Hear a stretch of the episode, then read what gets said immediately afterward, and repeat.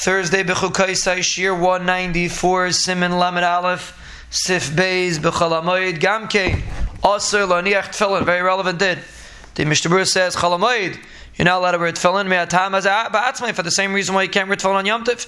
Shemei chalamayid gamei mais. The days of chalamayid are also considered an ice. Mishabur says because on Pesach you eat matzah, on Sukkah you sit in the Sukkah. So therefore you are not allowed to wear tefillin on chalamayid.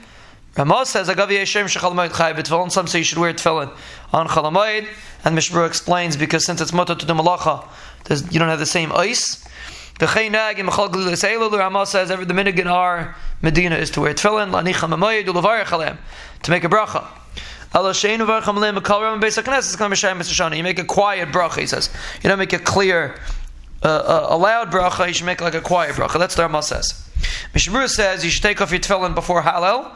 Some people take off their tefillin after kedusha of chazar sashatz. He says you have to make sure to have kavana by chazar sashatz. And the um, the the, the Mishabur explains the reason why you should say it quietly is because some people put on tefillin, some people don't put on tefillin. So therefore, you should say it quietly. You shouldn't come with a machlaikis. You shouldn't go in bishus harabim. You shouldn't go in public. And the um, Achroinim say that a person's better, the person that wears tefillin should wear it without a bracha, because the bracha is an ma'akiv. And the Gra holds that you shouldn't put on tefillin on chalamayid. So therefore, regarding a bracha, a person should be machmir. And before he puts on his tefillin, the Mishabur says you should have kavana that if he's mechayiv to put on tefillin, he's putting them on l'shem mitzvah. If not, he's putting it on not l'shem mitzvah. Then he's yaitza according to everybody. Because even if you hold chalamayid not zman tefillin, you're not over in Baal because you don't have kavana to be yaitzer.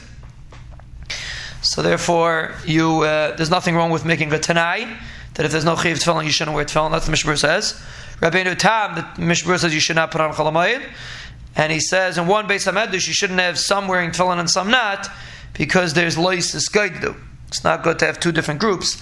So therefore, you should have. Uh, you maybe should have a mechitza between them. It shouldn't be them sitting next to each other. It looks like there's different. Uh, agudis, and someone is davening, someone doesn't wear tefillin and he's davening in a base medrash where they wear tefillin, he should put on the tefillin without a bracha.